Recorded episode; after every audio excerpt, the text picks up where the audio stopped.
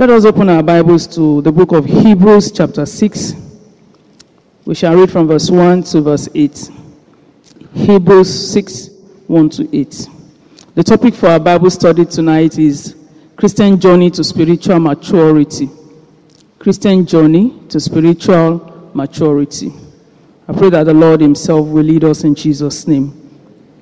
Therefore, let us move beyond the element- elementary teachings about Christ and be taken forward to maturity, not laying again the foundation of repentance from acts that lead to death and of faith in God, instruction about cleansing rites, the laying on of hands, the resurrection of the dead, and eternal judgment. And God permitting, we will do so. It is possible, sorry, it is impossible for those who have once been enlightened, who have tasted the heavenly gifts, who have shared in the Holy Spirit, who have tasted the goodness of the Word of God and the powers of the coming age, and who are falling away to be brought back to repentance. To their loss, they are crucifying the Son of God all over again and subjecting him to public disgrace. Land that drinks in the rain, often falling on it, and that produces a crop useful to those for whom it is farmed, receives the blessing of God. But land that produces thorns and thistles is worthless and is in danger of being cursed. In the end, it will be burned. May the Lord interpret his words to us in Jesus' name. In this passage that we have read, the writer of the book of Hebrews tried to separate the boys from the men. He tried to separate the immature from the mature. He was trying to separate the elementary teachings from the teachings that matured Christians receive. One thing that I know is that we are a product of what we feed on. And as parents, we know that what a child of um, one month we feed on is different from what a child of two years we feed on. If you have a child of one month um, and you start the child off with, off with um, um, solid food, I'm sure the parent is trying to injure or kill the child eventually. But if you have a child of two years and you continue to give the child milk, in fact, parents who are women who breastfeed know that although they say exclusive breastfeeding for child for a child from age um, one age, age, age from birth to six months, um, some children can survive those six months, but some children cannot. You see some, some parents trying to give an alternative when they realize that this child is actually not, not getting satisfied.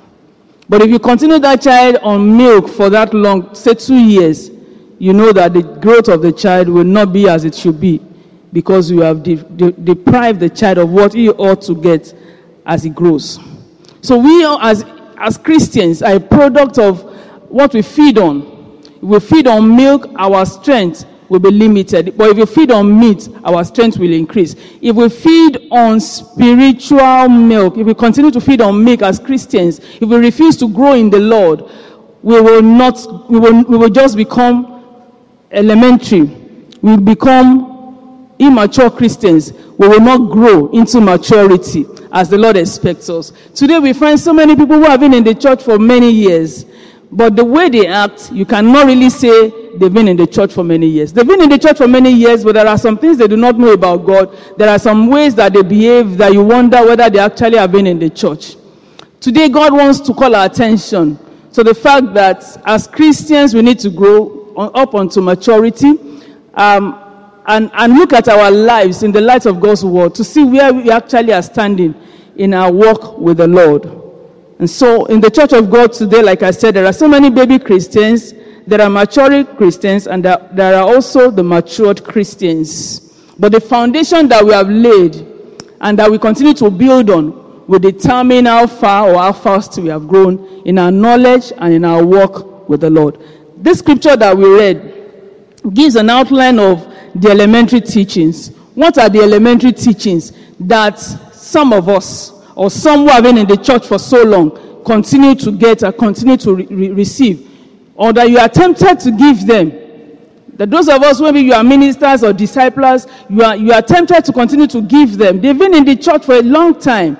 Maybe some of them got to the church before you. But these are the elementary teachings you need to continue to give them because they have not really been growing in the Lord.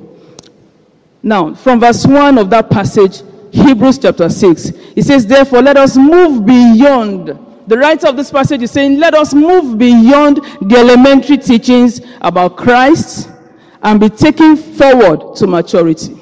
Let us move to when, I looked at all of these um, elementary teachings, to me, I mean, to anyone that looks at them intently, you know that these are actually real, real foundations, real core of our faith.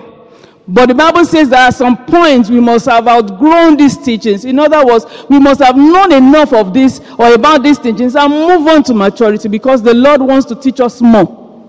And what are these, these elementary teachings? He says, not laying again the foundation of repentance. So, some of them, the first one is repentance. The message of repentance is an elementary teaching, according to the Bible. So some may have been in the church, but they still need to be preached to because the way they live is like they have never had the message of salvation. You wonder whether they are Christians. You wonder whether they have been born again. You ask them, Are you really born again? Because you need to preach the message of repentance. So the Bible says these are elementary teaching. What's the next one? It says, repentance from acts that lead to death and of faith in God. Repentance from acts that leads to death. Some of the things that cause us to, to, to, to stumble, that can take us outrightly away from the way of the Lord. This is because their behavior show or shows that sin is nothing to them. So if you continue in some sins, some of these sins are not visible for everybody to see. But those of us who are doing them, we know. But actually, there is a way that those who are matured in Christ can discern because um, um, you don't know when these things creep, when, when they show off. These, these sins that we commit because we have refused to grow. So it does not matter how long you have been in church or the number of discipleship programs you have taken. There are some things you should not be found doing. But if you continue in this sin, it shows you are still a baby Christian. So teaching on repentance is for people living in sin and worldliness. So the, the question now, let me ask this question. What are the acts that lead to death? So elementary teachings about acts that lead to death. What are the acts that lead to death? The Bible says in Romans 6, 23, the wages of sin is what? Is death. So any sin that we commit will lead to death. It will, it will first lead to spiritual death gradually to eat on, eat on and eat on and continue to lead us unto death. We pray that none of us will continue in acts that lead to death in Jesus' name. The second one is faith in God. I mean, talking about faith, is faith not, not important for our growth? But the writer of Hebrews says elementary teaching about faith in God. And I actually took time to think about what he was trying to say. But what I discovered is that teaching about faith believing in God for miracles, trusting in Him for our needs are elementary teachings. Because as, as a new couple, new couples or people who are in, in fresh relationship, they try to build faith and trust within one another, between one another, isn't it? You want to be able to develop that relationship to the point where the other partner can, can trust in you, can believe in you, can have faith in you, and as you grow gradually, you begin to trust to know that there are things that this guy would never do. If somebody comes to say this is what he has done, I will know that it cannot be him. Now, if, if, if they get married and after 10 years, they still have issues of trust, won't you say they are babies in their marriage? If they can still not trust one another, although they have been married for 10 years, for 20 years, for 15 years, you say they are babies in their marriage. In other words, what this writer was trying to make us understand is the fact that as we grow in our walk with God, we must have built our faith in God to the point that there are situations in our lives that people do not have to preach to us about. I don't know if I'm making sense. That in our walk with God, we have trusted Him to the point where we know that there are areas He cannot fail. That even if we are not getting what we want the way we want it, if our answers, if the answers that we expect in our work with God or concerning situations that we face are not what we are getting, we have trusted the Lord to the point that we can never leave Him. So if somebody still comes to you when you are in trouble, you are, you are, you are, you are, you are, you are throwing pity me party that people have to beg you to come to church. People have to beg you to trust in God. People have to tell you that God is faithful. Then they are teaching you the elementary things about God. It means that you are still a babe in Christ. So that is what he's saying. Just like I do not, nobody needs to tell you what your husband does. You know him like the, like the back, back of your hands because you have stayed for a long time. You, have, you, can, you can trust that this, my husband is the one that did this. Now, if, you know, you, you just know. Or my wife is the one that would, that if, just, if somebody comes to report your wife, okay, I know, I know she will never go beyond this. So, how is our walk with God? Are we still being pushed? I mean, the reason why today we have so many Christians in quotes, but we are not seeing spiritual maturity. And that is why so many people are running from one church to the other looking for miracles. Because they've not, they have not trusted God and received His word concerning their situation to know that no matter what I face, I will stay where I am. Trusting that where I am, God is able to meet me. And that is not actually about ministers, pastors, the person, the prophet that, that, that prays for me, but it's about my work with God. And if God has settled the situation or case and has spoken to me, that is okay. So, teaching about repentance, teaching about faith, the Bible says they're actually elementary teachings. The third one, cleansing rites. Cleansing rites. The doctrine of holiness, sanctification. In the books of Leviticus, Numbers, Deuteronomy, you will read um, how God told the children of Israel what they are to do before they come before, before as they come to Him to show they are holy. They are, you know, what they must do to cleanse themselves if they are falling into a particular sin. And as, as in the New Testament, we can say this cleansing rite are the, uh, the things are teachings on sanctification, holiness, which are really important. But what the Bible says that as you have grown or you are growing in the Lord, you must get, you must get to a point where nobody tells you that as a Christian, you need to live a holy life. That you are so conscious of sin that you don't, you know your boundaries. You don't go beyond it.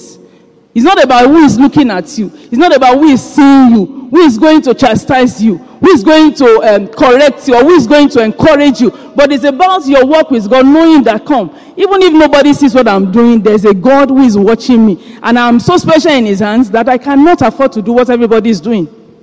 Even if everybody thinks it is a normal thing, it is what everybody does. But for you, you are living in holiness and righteousness. You are, you are, you are, you are, you are setting yourself apart to know that you are different.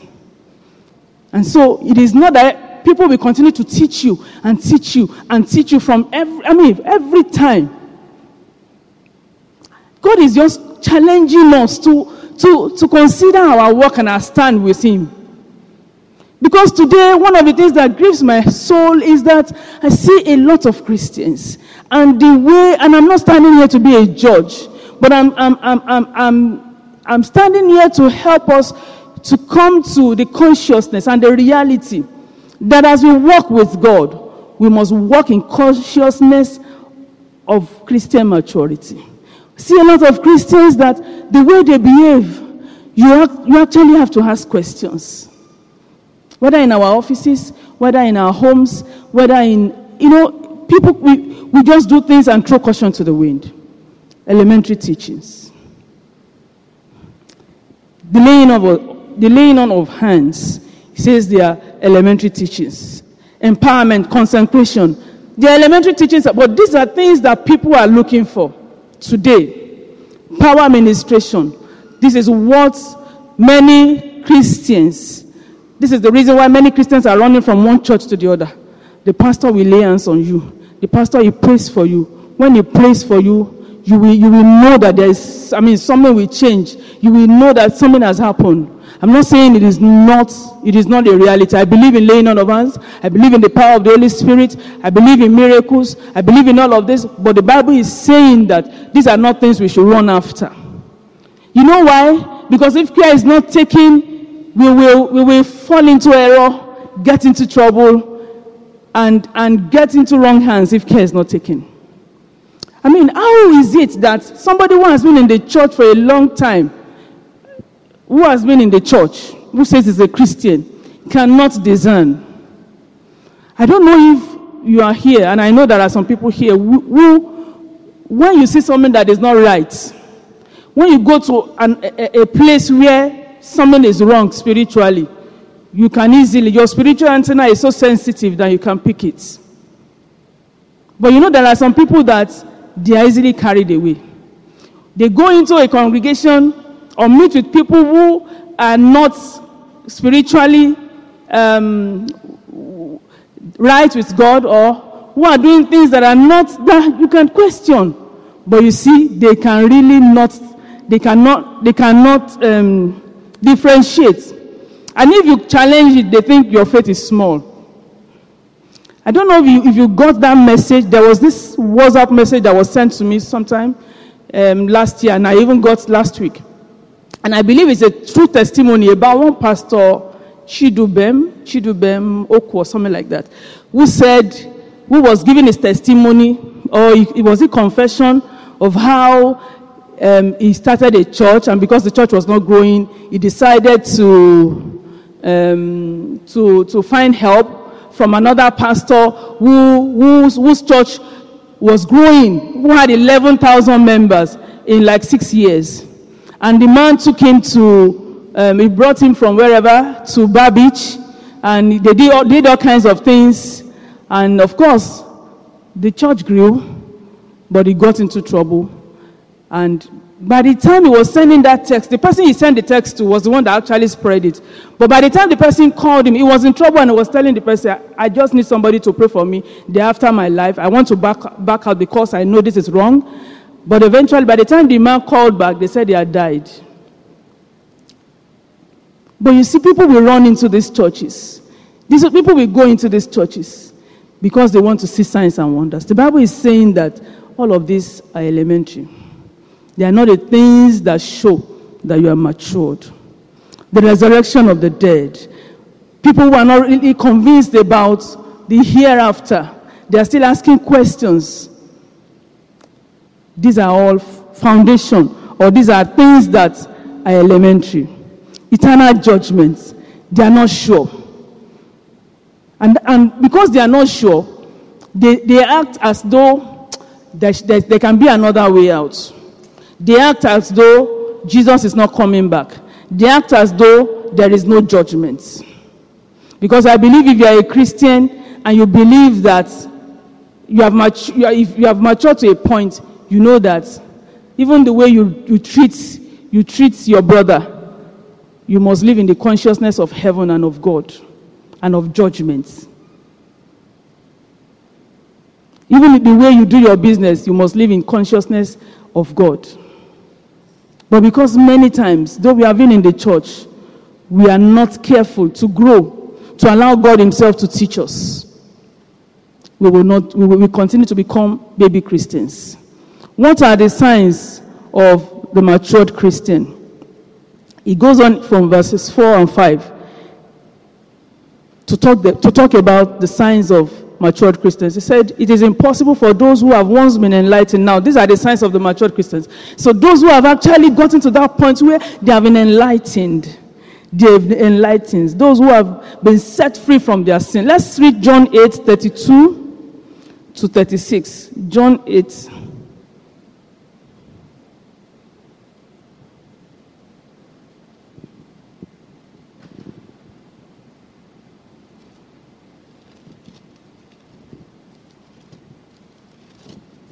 John chapter 8, from verse 32. Okay, let me start from 31. To the Jews who had believed him, Jesus said, If you hold to my teaching, you are really my disciples. Then you will know the truth, and the truth will set you free. They answered him, We are Abraham's descendants, and have never been slaves of anyone. How can you say that we shall be set free? Jesus replied, Very truly I tell you, everyone who sins is a slave to sin. Now, a slave has no permanent place in the family, but a son belongs to it forever. So, if the son sets you free, you will be free indeed. those who have been set free indeed, who have been enlightened, who have become spiritually matured. And you see, spiritual maturity has nothing to do with age. That is what one thing I've discovered. Spiritual maturity has nothing to do what, with what? With age. I mean, let's look at it from um, the day to day point of view. Like sometime last week, there's a, there's, a, there's a young lady who just moved, who, who because she's doing her IT, she's, she's living with me presently. So, sometime last week, we were just talking in the kitchen, and I was talking about a particular passage in the Bible, and I was asking her, Are you familiar with that story? And she said, No. I said, What? You are not familiar with this story? Okay, have you read the Bible? She, the whole of the Bible? She said, No. Have you read um, the Old Testament? She said, No. And I looked at her, and I was like, uh-uh. You are, you are in your 20s, early 20s, but you've not, you've not, you've not, um, you don't know this passage. So I told her, I said, uh-uh. these were the things that the children that I taught in, uh, in Bible club. I mean, I was just trying to encourage her, but what I'm trying to, what I'm trying to say is this. If, if you now bring her with a child who has been brought up to, to know the Word of God and study the Word of God, and they're in the same class, uh, maybe a Bible study group. You know, the temptation will be that we'll say, okay, because she's older, she shouldn't be in the same class. But you find out that if they give them a test, the seven year old child may, will pass and she will fail, even though she's 20 plus and he is just seven years. So spiritual maturity doesn't have anything to do with our age but about our willingness and release of ourselves to the Lord. Have we been enlightened? Are we getting them? He said, Those who have been enlightened, who have received the light of God's word, who, when they pick the Bible, they are not bored, who, when they pick the Bible, it is interesting to them. They enjoy the, the, the Bible because every time they open the Bible, God speaks to them. God opens His word to them. They are sensitive to God when He's talking. They are sensitive to his voice. They know his ways. They know what, he, what he's doing with them at every point in time. So he says, those who have been enlightened, that is one mark of a spiritually matured Christian. They are spiritually enlightened. They have been enlightened. And so the question is that, are you enlightened? Now let us go back to that Hebrews, that our text, but let's see Hebrews 5. There's something interesting that I've seen that I think that Hebrews chapter 5 now, from verse 12, no, from verse 11, it says, We have much to say about this, but it is hard to make, make it clear to you because you no longer try to understand. In fact, though by this time you ought to be teachers, look at that. By this time, these people ought to be what? Teachers. So if I bring that lady to come and teach my, my children, the children in this church, we should be teaching them the right thing. In fact, in class, there will be disaster most of the Sundays.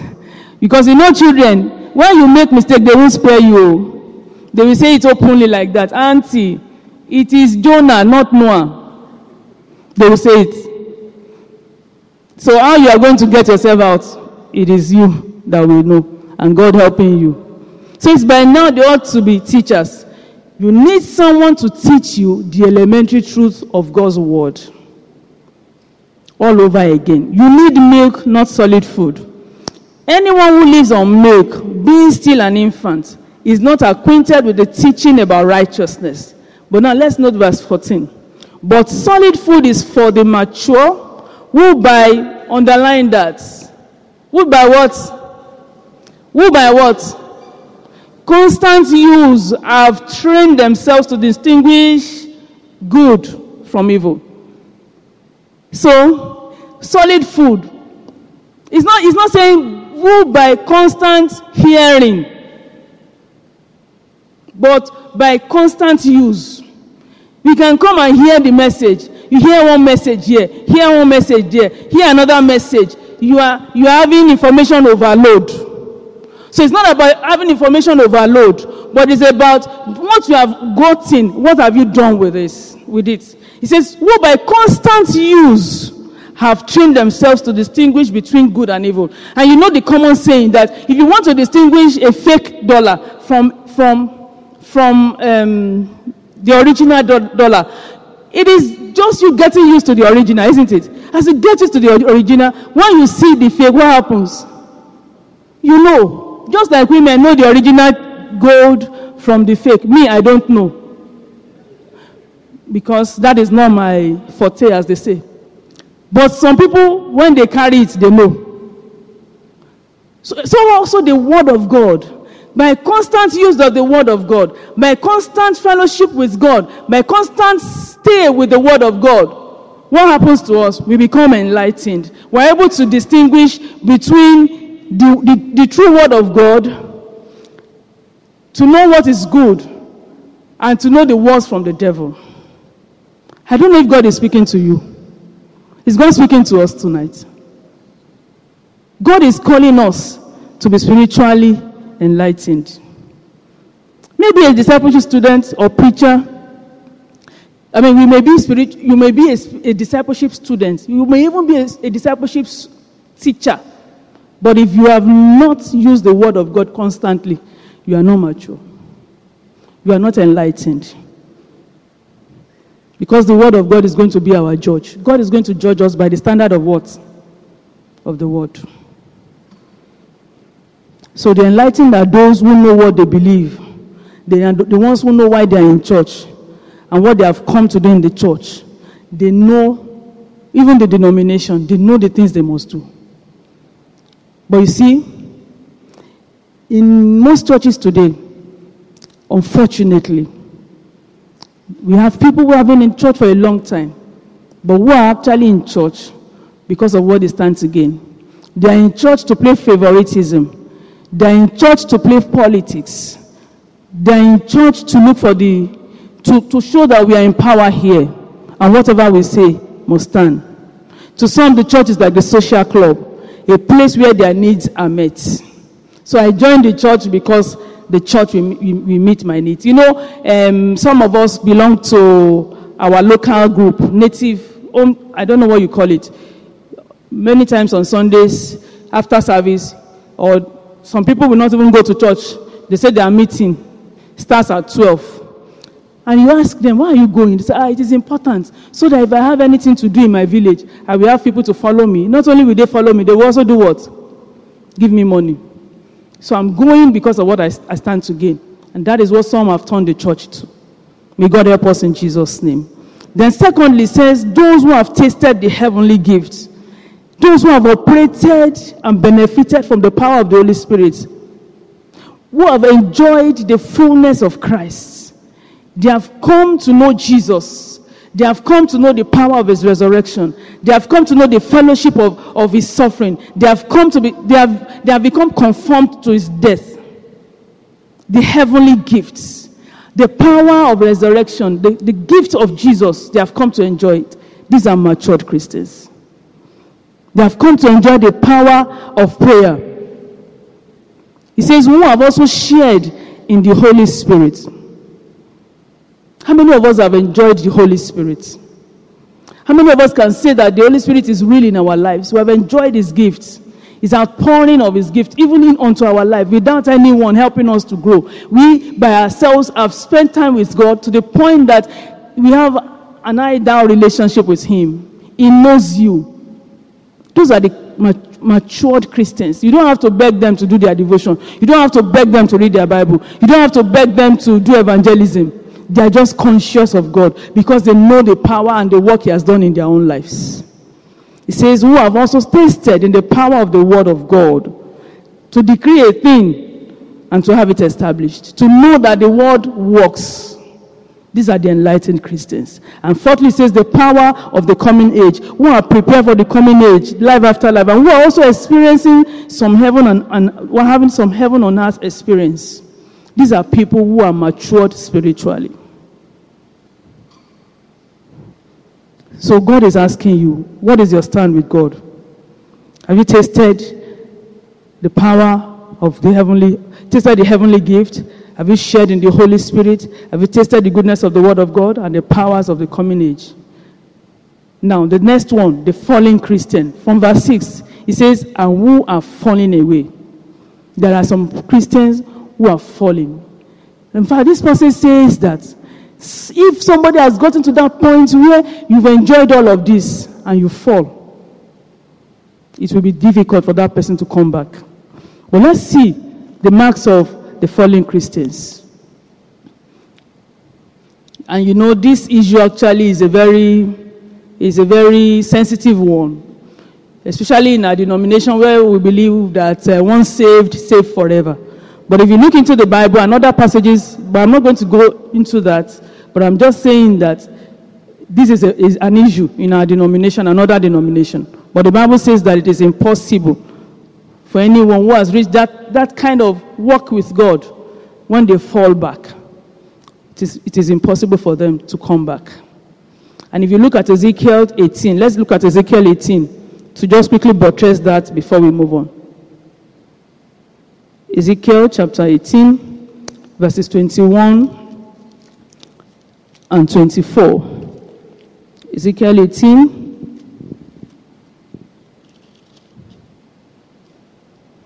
It says, But if a wicked person turns away from all the sins they have committed and keeps all my decrees and does what is just and right, that person will surely live, they will not die. But if a righteous person turns from their righteousness and commits sin and does the same detestable things the wicked person does, will they live? None of the righteous things that that person has done will be remembered. But there are other passages that we can actually use to buttress this point.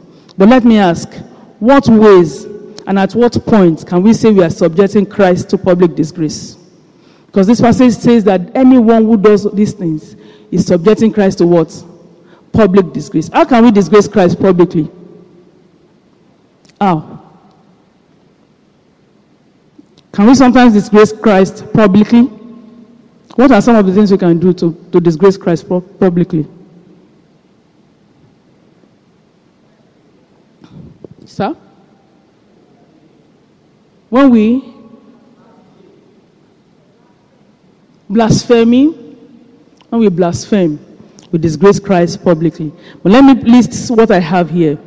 It says when we sin, when we make people say genuinely, because people may say it sometimes without being genuine. When they say genuinely, and you call yourself a Christian,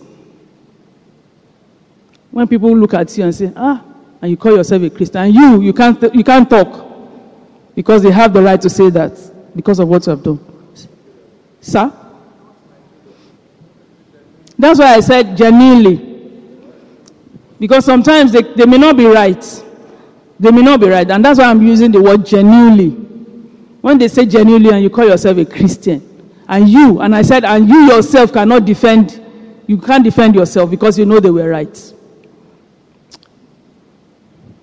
When we compromise our faith for whatever reason, we are disgracing Christ. Where and when we do the things the unbelievers are doing in words and action. Have you seen what is going on in the church today? And I'm, and I'm, I'm, not, I'm, not, I'm not going to be, what's the word now? I'm going to be frank. I'm not going to be, um, I don't know the word.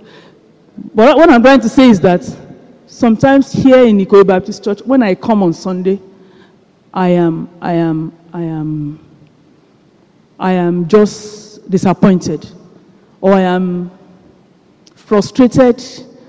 I feel terrible because of some of the things people wear to church. To church, oh.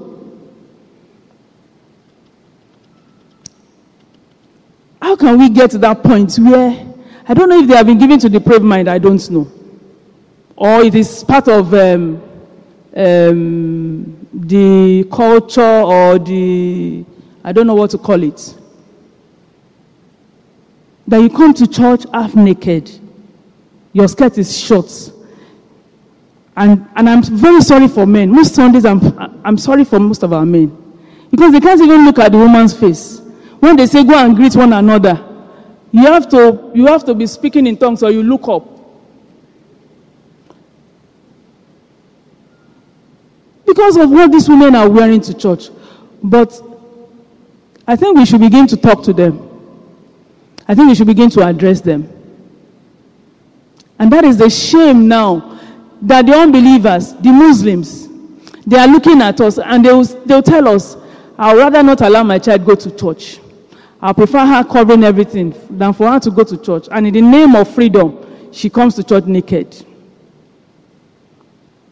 So, we are disgracing God. We are disgracing Jesus openly when we do the things the unbelievers are doing in words and in action. And we don't feel it. I was listening to someone. He said, I can't remember his name. There's this pastor in Abuja. I was listening to his message, and, he, and I was saying, he was actually challenging Christians. And I was really happy to know that there are many Christians or many pastors who can actually preach this on their pulpit. And he was he called his wife out. I don't know if you have seen that, that video. He called his wife out. She was dressed in a, I think, a skirt and blouse, well dressed. Paul Enenche. And he said, Can you, and he called another woman, and he said, Can you go to the club like this? He asked this congregation, Can these women go to the club like this? They said no. He said, Why not? because they are not dressed like people going to club. So how come that we are now dressed as if you are com- going to the club, you dress that way to church, and we feel comfortable? I think we must look at it, especially parents. Sorry, I'm digressing, but I think it's part of it. Parents, let's not let's not tell them it's part of a um, civilization, and some of us are actually the reasons because we begin to dress them like like like we dress them anyhow and we let them pose. You know now, all our children have become, uh, what do we call them? They always will pose. Because of our phone, we snap them. And they wear all kinds of things. You can see their belly, you can see everything, although the child is five years.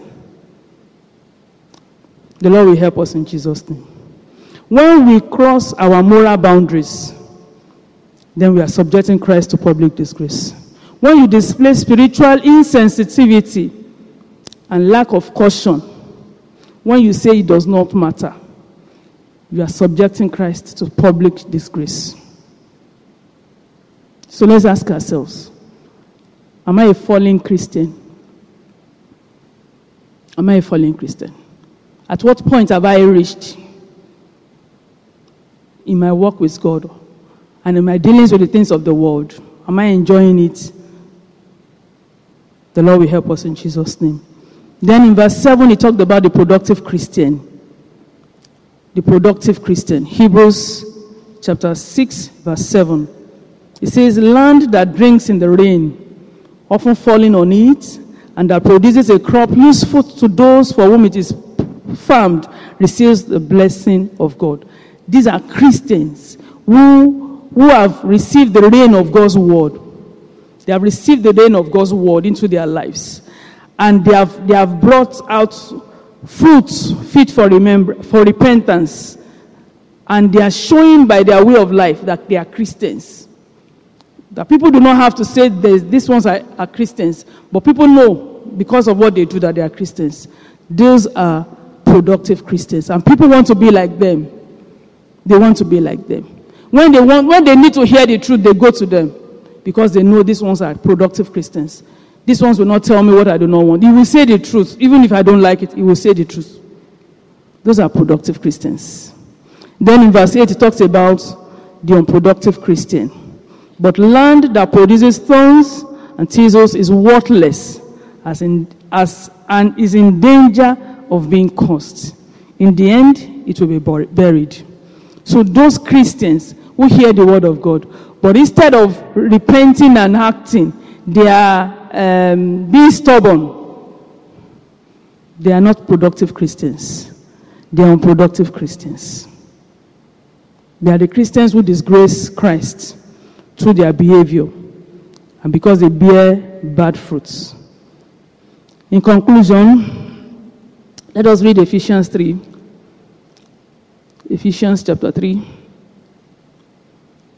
and see what Paul has to say. I'm sure many of us are very familiar with this.